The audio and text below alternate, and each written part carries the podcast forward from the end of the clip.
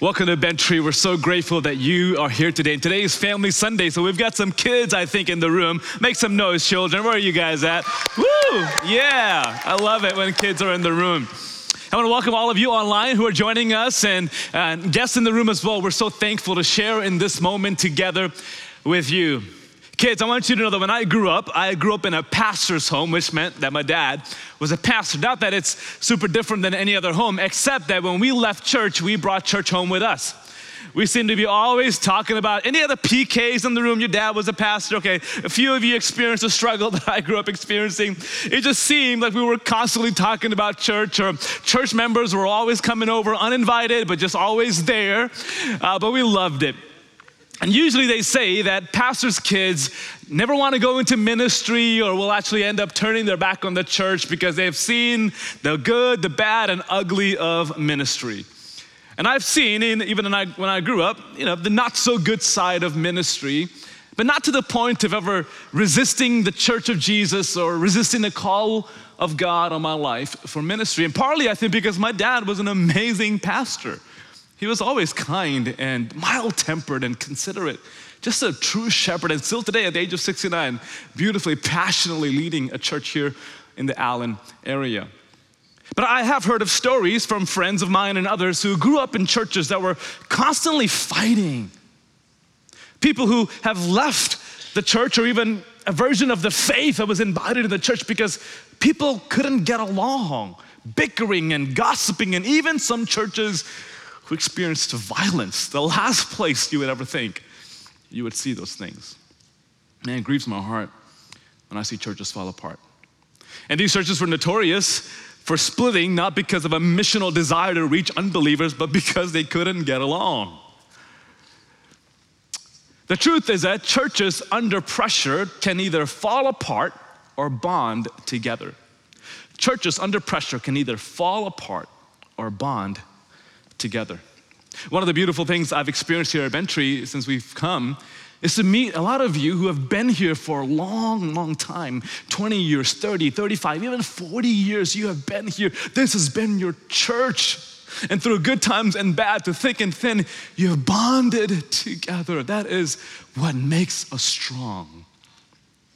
As Peter is now coming towards the end of First Peter, that we'll wrap up next weekend, Peter begins chapter five having a family conversation, having a family talk with the churches that he's writing to.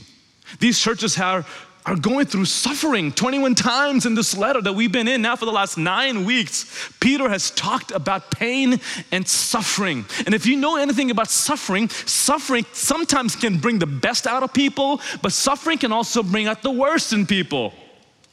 When you are suffering and when you're under pressure, tempers can flare and accusations can fly and, and pride can soar.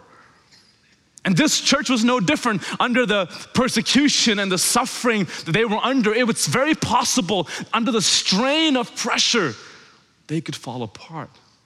And usually, most new startup religions, when they would go through this kind of things that this first century early church went through, they wouldn't make it. They would fall apart, they would cease to exist. They would also crumble, but not this church. These churches in Asia Minor, these churches all over first century, in the midst of the hardest moments and the toughest pressure, they endured, they persevered, and they thrived. How come? We're not probably today experiencing the kind of pressure and suffering they did in terms of persecution, but pressure is inevitable for any church. Pressure of some sort, some kind can be a part of our story. And how is it that when we are under pressure, when our church and our leadership, when we are under pressure, how do we not come unglued, but thrive and even survive? Peter would say to us in 1 Peter 5 there's two critical things needed for churches to stay together under pressure. First of all, Christ like leadership and Christ like humility. Christ like leadership from elders, pastors, those in positions of influence, and Christ like humility from the body. And when these two things meet, nothing is impossible. So here's what Peter would say to us in 1 Peter chapter 5, beginning in verse 1 to 4. Peter says, I exhort the elders among you as a fellow elder and a witness to the sufferings of Christ, as well as one who shares in the glory about to be revealed. Shepherd God's flock among you, not overseeing out of compulsion, but willingly as God would have you. Not out of greed for money, but eagerly, not lording it over those entrusted to you, but being examples to the flock. And when the chief shepherd appears, you will receive the unfading crown of glory. Now, you might read this verse and think, well, this is a passage more suited for a pastor's conference or a meeting with the elders. Why would you unpack this passage on a Sunday morning? Because most of you may not call yourself an elder or a pastor or a shepherd of a church. But I didn't want to gloss over or skip over this text because I think it's important for you, the people at Bent Tree, even those that are visiting and just checking us out, to know what it is that God requires of your leaders. What God requires of elders and shepherds and pastors here at Bent Tree, also so that you can hold us accountable to God's job description, His description of the kind of life that we are to live before you. You see three highlighted words here elders, shepherd, and overseers. And really, in the New Testament, there are key three words that would describe the role of a pastor elder, pastor, and bishop. Elder is the Greek word presbyteros, it's where we get the word Presbyterian. Bishop is the word episkopos, it's where we get the word Episcopalian, and pastor. When you put all three together, you get Bent Tree Bible Fellowship. You really do. But the New Testament describes one office with three words elder, pastor, and bishop. They're the same office, the same individual, but three words to describe the same office. Not three different offices, but one role, one office. You can actually say that these three unique words, used interchangeably to refer to elders and pastors, refer to various responsibilities or part of the nature of that role. Some would say, well, elder refers to the, the responsibility of guarding and governing, or even spiritual maturity. Others would say the role of pastor describes this call to shepherd and this pastoral care that you would have. Some would say, well, the word bishop describes oversight and leadership. And all those three are true. So we're going to unpack how Peter here writes to fellow elders. So let's look at verse 1 again, 1 Peter chapter 5, verse 1. I exhort the elders among you as a fellow elder. I want you to pay attention to the word fellow elder. This is the apostle Peter speaking. He was one of the original 12 that were the disciples of Jesus. Not only was he one of the 12, he was one of the three in the inner circle with Jesus. This is the Peter that walked on water. This is the Peter that was the first to receive the revelation that Jesus is the Messiah, the Son of God. This is the Peter that preached on the day of Pentecost and 3,000 people were saved.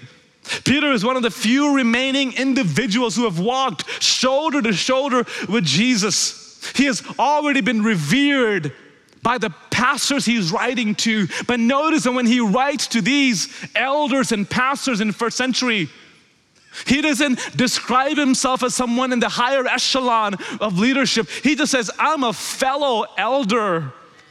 What humility! This is the humility that Peter will call all of us to later. I'm just a fellow elder. He is leveling the playing field and said, I've been gifted just like you are. You have been called just like I am. We are fellow elders. Here at Bent Tree, there are nine elders, of which I am just one of them. These are called by God, gifted men and women who have been called to be elders, to govern, guard, and guide our church. There are people who love God committed to the well being of our church. Amazing people. At Bent Tree, we also have an incredible group of pastors, staff leaders, staff pastors, who are leading the mission and ministry of our church. And of them, I'm just one of them. I get to serve you as lead pastor, but there is an incredible group of men and women who are pastoring this church together because at the end of the day, I'm just one person. And we have a pretty fairly large church.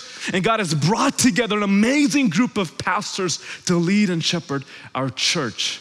And the truth is that some of our pastors have unique gifts and, and experiences that I don't have. And we need the diversity of gifts and personalities and how God has uniquely wired us to lead us into the future here together.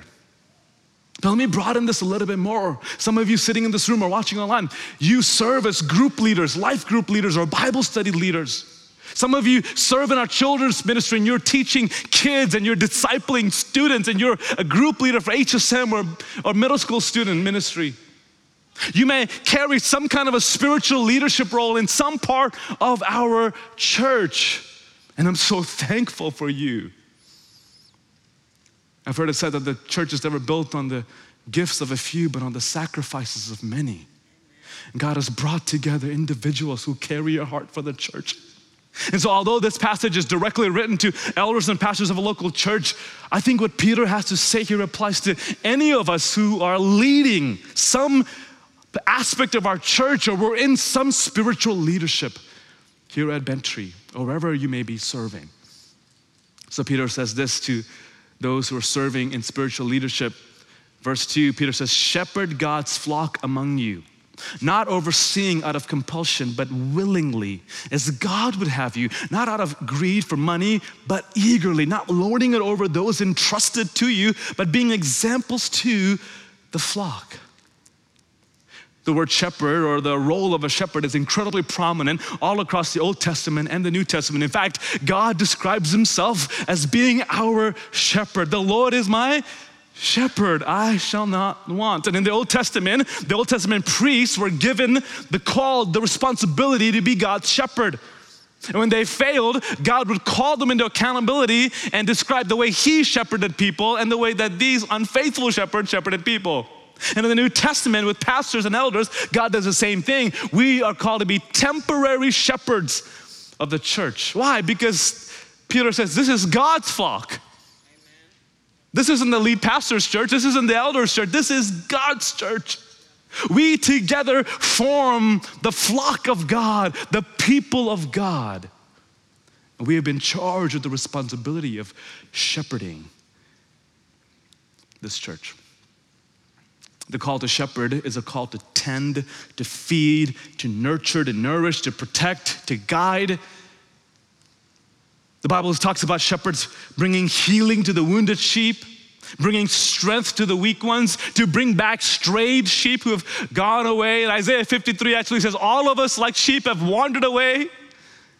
And it's a call to say, Let's be a part of nurturing, caring, loving people I imagine when Peter had this idea of God, you've called me to be a shepherd. I think maybe he was going back to John 21 when Peter was on the beach with Jesus.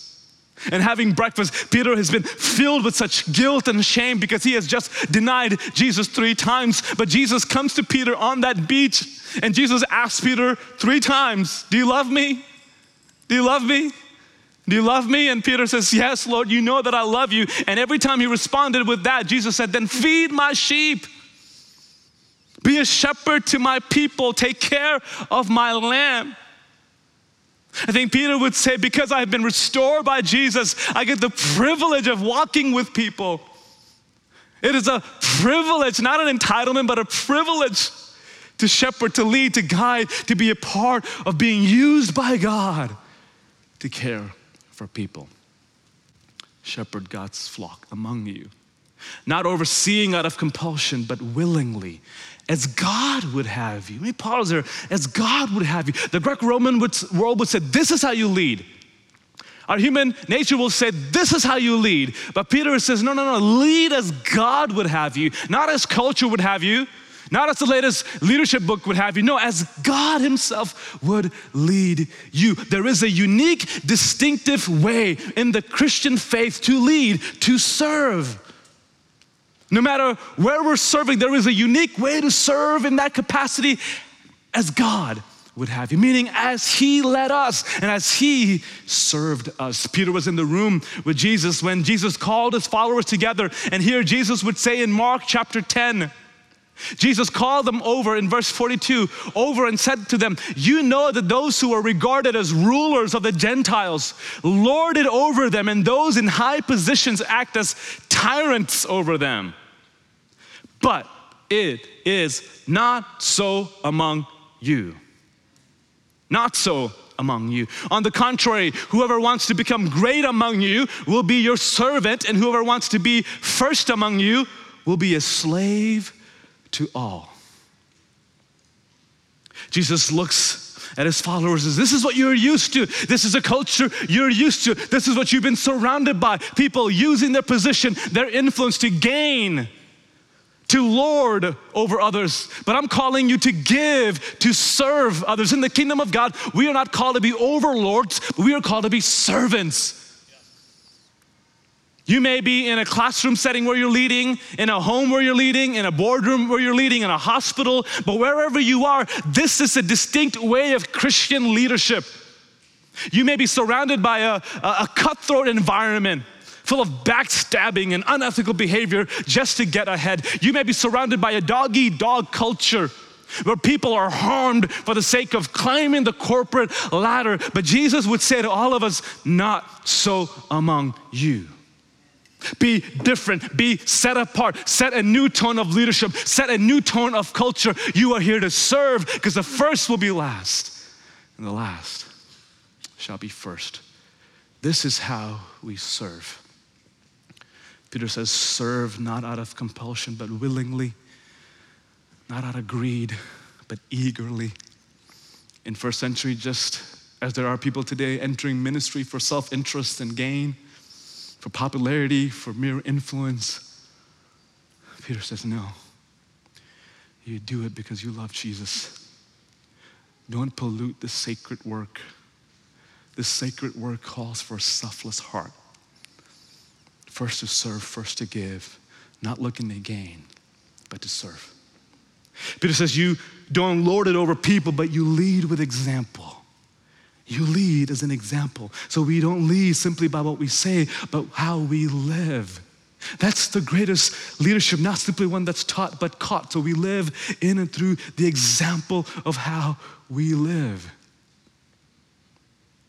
Not to say that pastors and leaders and leaders are always perfect, but that we want to live an example of grace to you a grace that embraces us as fully as we are, and a grace that enables us to fully lead as God calls us to, empowers us by His Spirit. We want to lead with examples. And any moment you don't see that from us or any leaders, you have a biblical responsibility to lovingly call us out.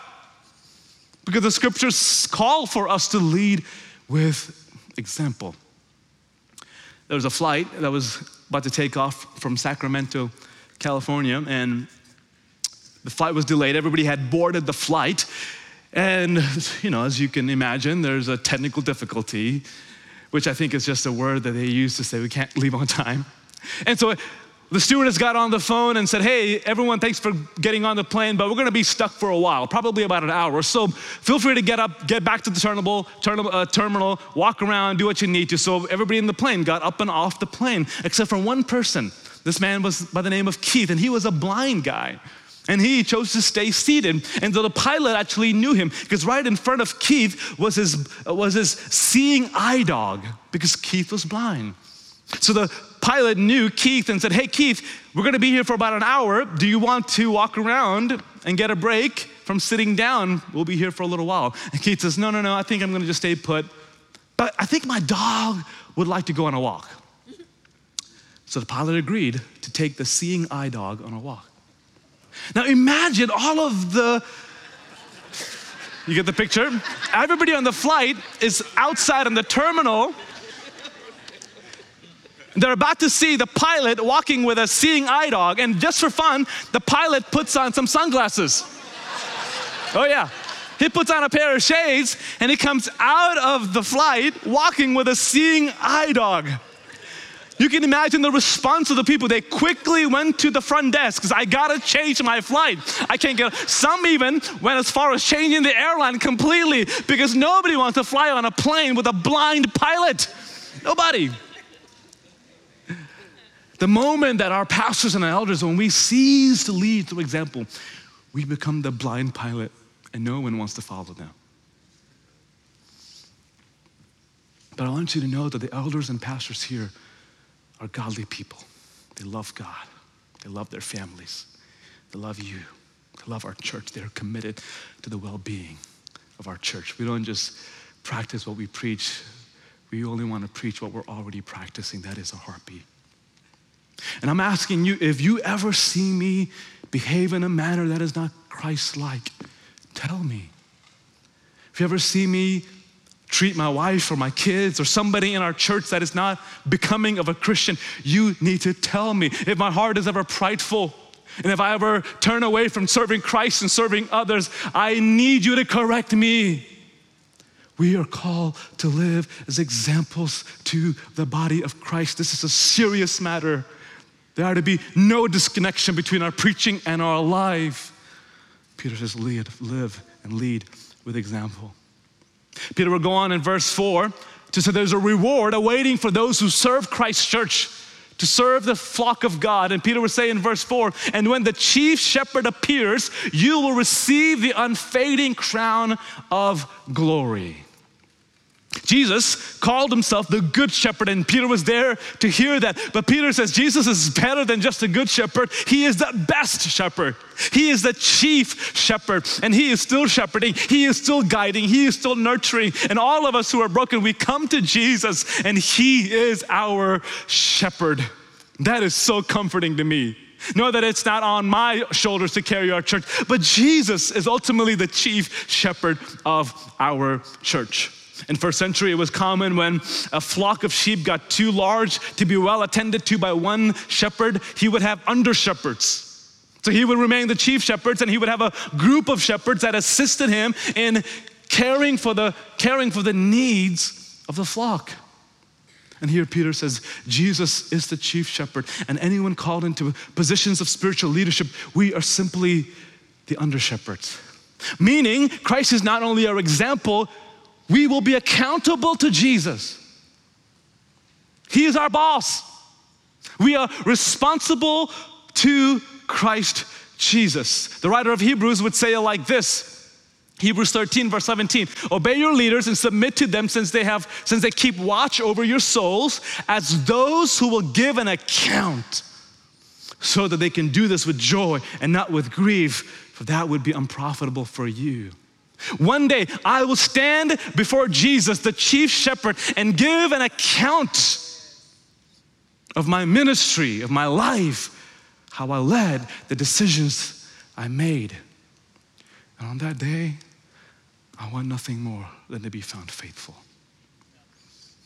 We will give an account to the chief shepherd.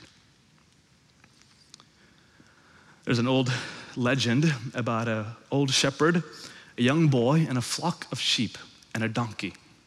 It can only be good if all those people are involved. Old man, a young boy, a donkey, and a flock of sheep. And this shepherd is walking from one village to the next. So when he gets to the first village, he is walking next to the donkey. So the people of that village said, You're a foolish man. You should be riding on that donkey. Why are you not riding on the donkey? Get on that donkey. So the shepherd gladly got on the donkey and went to the next village. Well, the people in that town says, such a cruel man. He's, walk, he's riding on the donkey, but this young boy is having a walk. Put the boy on the donkey. So the shepherd got off the donkey and put the young boy on the donkey and got to the next village, the third village. And the people of that village said, This child is so lazy. And this old man is letting this child be lazy. They should be riding on the donkey together. So the old man and the young boy started riding on the donkey and get to the fourth village. And the people of that fourth village said, Cruelty to the donkey. This donkey is having to carry the weight of two human beings. How cruel of this man. So the last time the shepherd was seen, he was carrying the donkey and the child, just walking. he didn't know what else to do. Can I tell you, that's kind of what pastoring feels like in the 21st century, especially through a, a pandemic. You just can't please everybody, right? That's true. So here's what I want you to know there are going to be moments where I may disappoint you. I'm not trying to, but I may disappoint. I may make somebody really happy, and I may make somebody unhappy.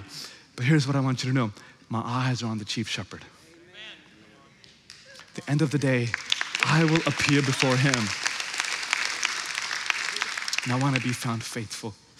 I love it when you encourage me and say, Great sermon. Keep them coming. I need encouragement just like anybody else do. But what's more important than hearing great sermon is one day to hear from Jesus, well done, servant. And that should be the aim of all of our lives. There is a day coming when we appear before Jesus. Peter says, On that day when you meet the chief shepherd, you will receive the crown of glory.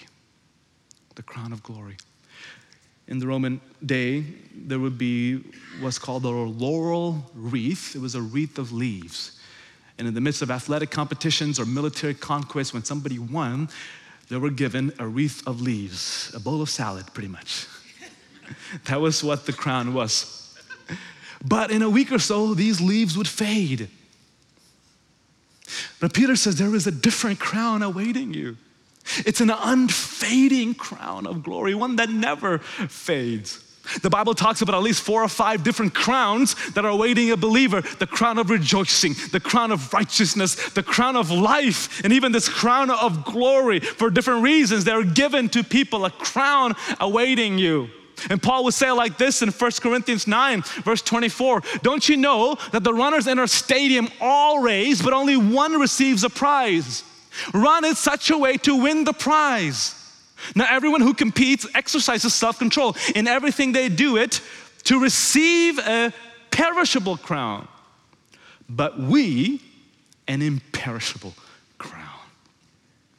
Believers in Jesus are running this race not for a perishable crown, not for one that will fade, but an imperishable crown that's already awaiting us in Christ Jesus. And what Paul is saying every crown of human glory will fade.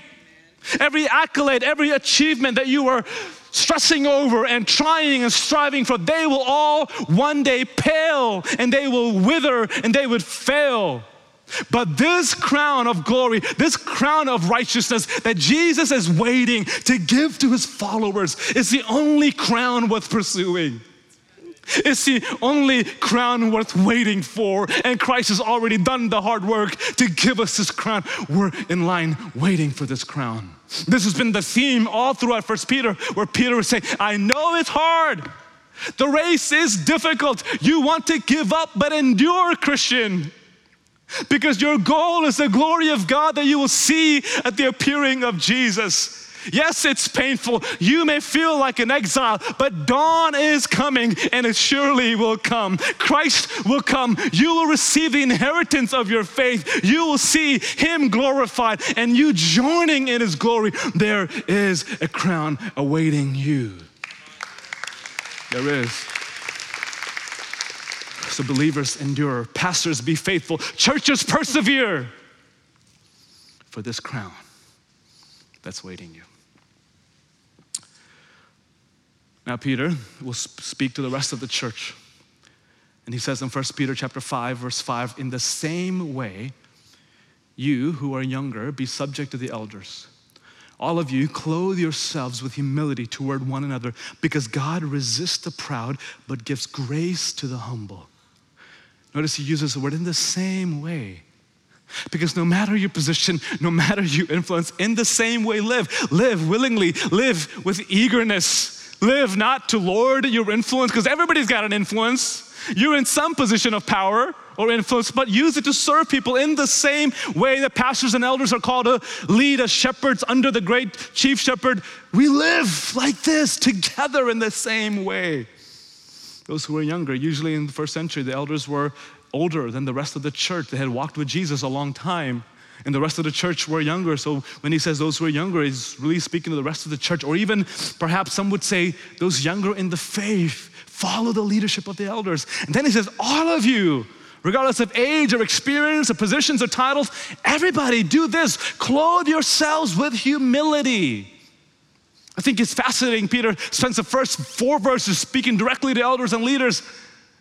And then one verse calling us all to the same action of humility.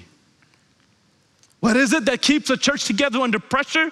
Christ like leadership and Christ like humility, embodied by everyone. That's the secret. That's how you stay together. That's how you bond together amidst calamity and amidst trials and suffering and pressure. It's humility. Next week, we're going to be closing this series looking at the rest of this text where Peter calls us to be humble under the mighty hand of God. It's a vertical humility, how we live humble lives under God. But here, he is not calling us to live humble under God, he is calling us to live humble towards each other. Isn't that fascinating? We're good with the vertical humility. I can be humble before God, but Peter says, no, no, no, actually, you also need to be humble toward one another. A horizontal humility. Clothe yourselves with humility. The word clothe is super interesting, it's a rare word. And it speaks of the aprons that servants would wear over their regular clothes when they assumed the posture of service.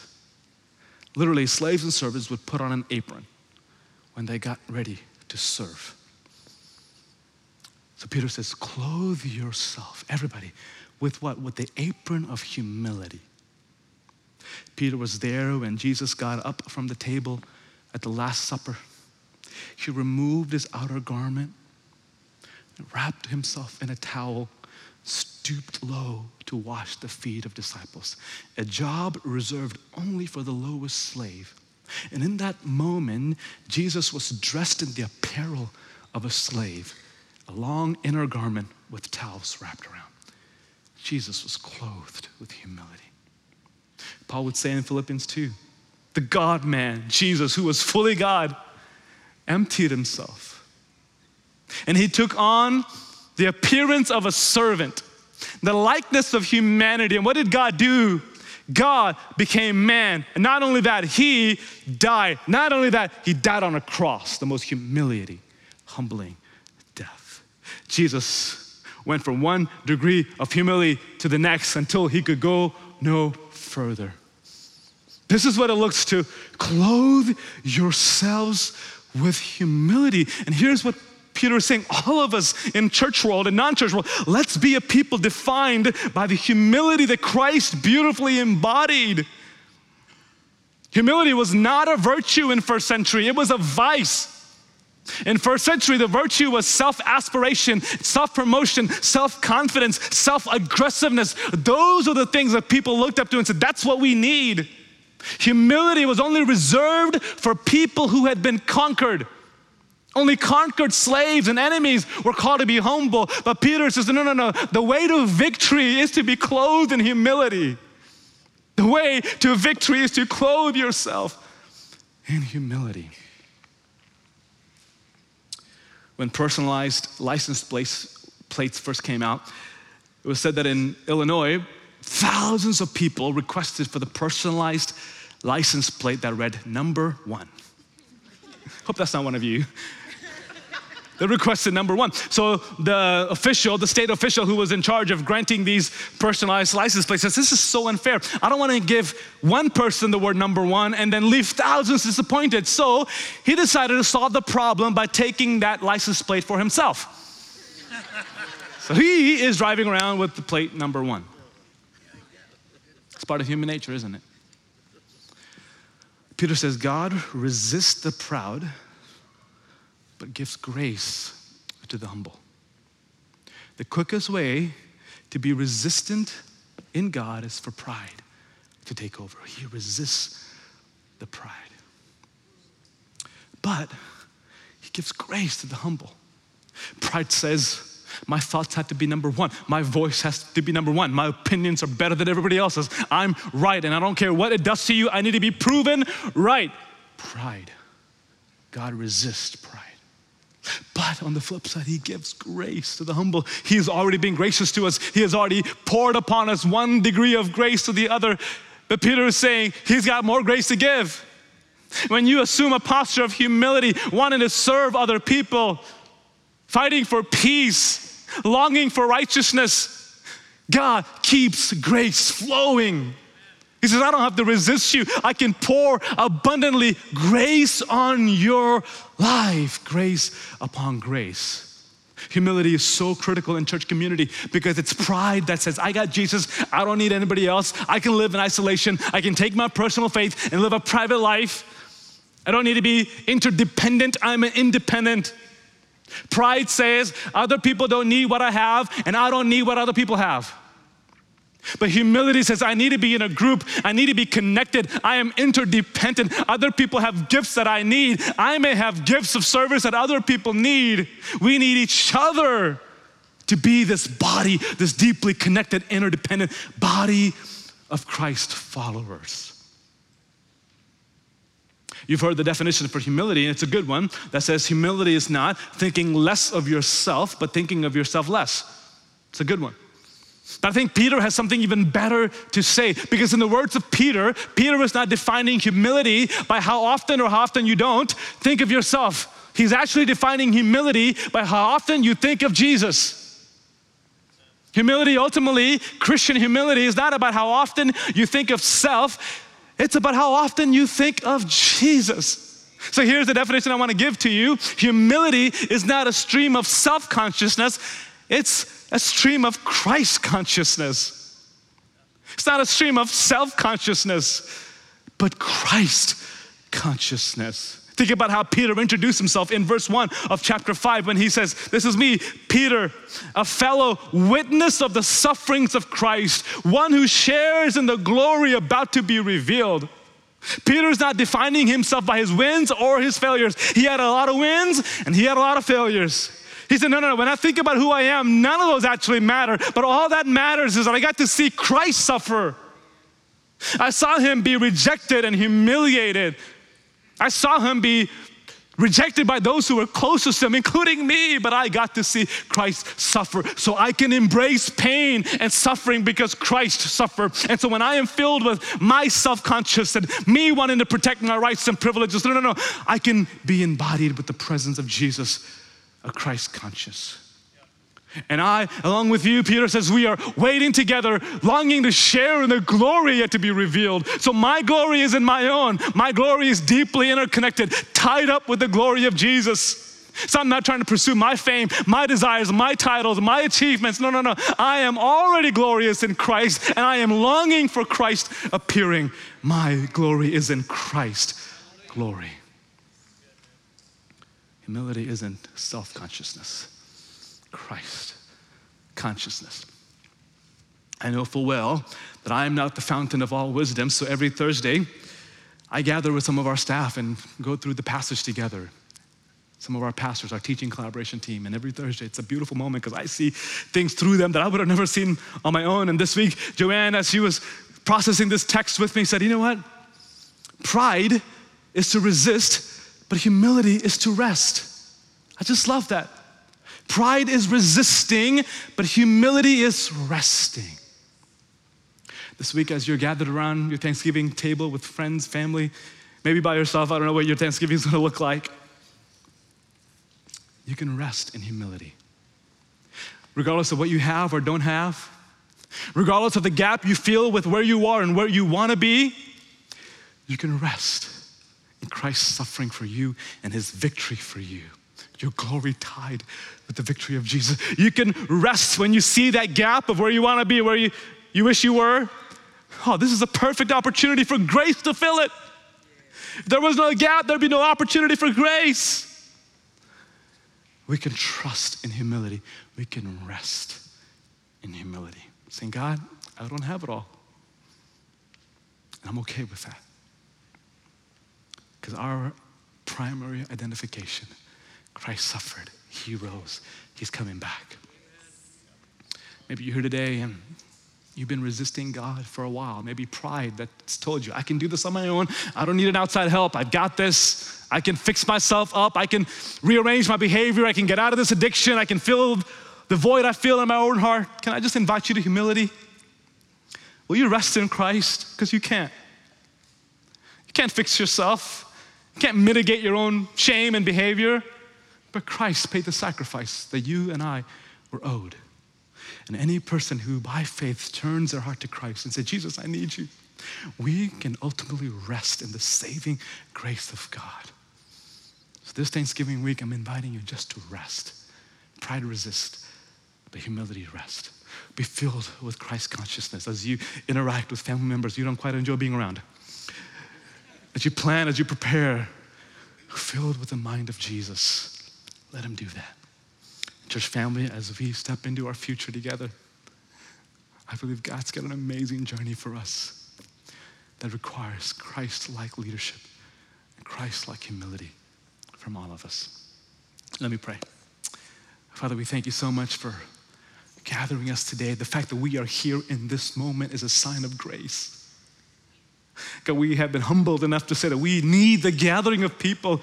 We need to be connected. We need each other. We need to grow in our faith. We want to pursue Christ together.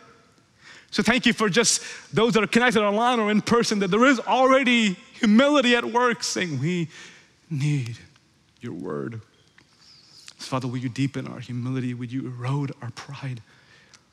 For our leaders, pastors, elders, staff members, help us to live willingly, eagerly, to please Jesus, our chief shepherd, for all of us together to daily put on the apron of Christ so that the humble Christ in us is serving the world through us, to set a new tone, a new culture around us of humility, of serving, knowing that our job titles do not excuse us from serving other people.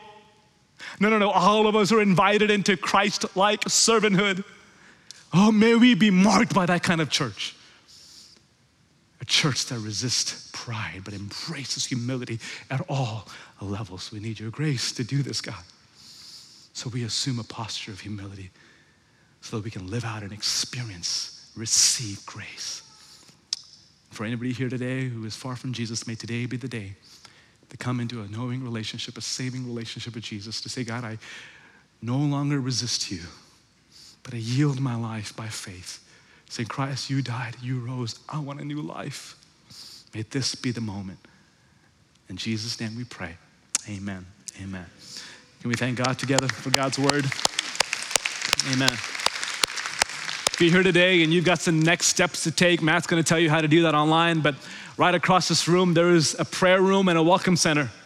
If you've got some needs going into Thanksgiving week that are stressing you out, that just worries and burdens you're carrying, meet us in the prayer room. We will love a few moments and minister to you specifically and pray with you. If you're new here, need to know your next steps, or pick up a, a bundle of rave cards. I'm so excited for December 4th to pursue our community. So take advantage of these invite cards and let's share life together. God bless you. Have a great rest of the day.